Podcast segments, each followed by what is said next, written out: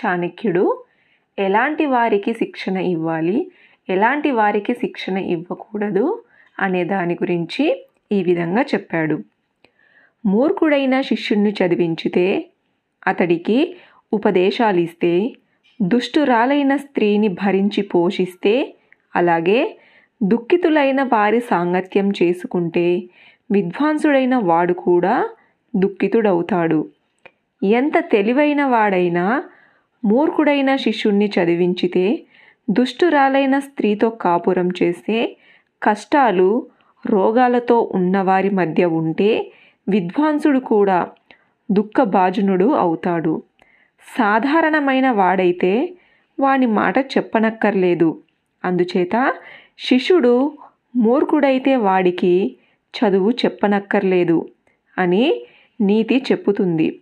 దుష్ట స్త్రీతో సంబంధం పెట్టుకోకుండా అలాంటి వారికి దూరంగా ఉండాలి. దుఃఖంతో ఉన్న వాళ్ళ మధ్య ఉండకూడదు. ఈ మాటలు ఎంతో సామాన్యంగా ఉన్నాయని తోస్తుంది. కానీ లోతుగా ఆలోచిస్తే ఎవడైతే అర్హుడో వాడికే చదువు అబ్బుతుంది. మరియు వాడికే చదువు చెప్పాలి అని తేడతెల్లమవుతుంది చెప్పే పాఠాలను గ్రహించి బోధపరుచుకున్న వాడికి చదువు అంటే ఇష్టమున్నవాడికే చదువు చెప్పాలి. ఈ కథ మీకు తెలిసే ఉంటుంది. ఒకసారి వర్షంలో తడుస్తున్న కోతికి ఒక పిచుక గూడు ఎలా కట్టుకోవాలో నేర్పింది. అయితే కోతి కోతే దానికి తెలుసుకోవడానికి యోగ్యత ఉండాలి కదా. పిచుక చెప్పింది నేర్చుకోలేదు సరికదా.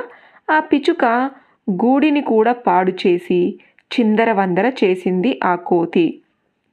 ఏ విషయం మీదైనా ఏమీ తెలియని వాడికి ఏదైనా తేలికగా చెప్పవచ్చు. మిడిమిడి జ్ఞానం ఉన్నవాడికి చెప్పడము బ్రహ్మతరం కూడా కాదు.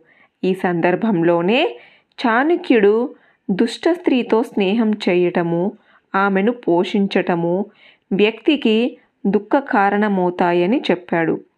తన పతి యొక్క నమ్మకాన్ని చూరగొనలేకపోతే ఆ స్త్రీ ఇంకొకరికి ఎలా నమ్మప్రాతులవుతారు?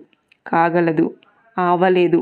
ఈ విధంగానే ఆత్మబలం కోల్పోయి దుఃఖభాజనుడైన వాడు నీరస నిస్పృహాలతో లోనైన వాణ్ణి ఎవరు ఉద్ధరించలేరు.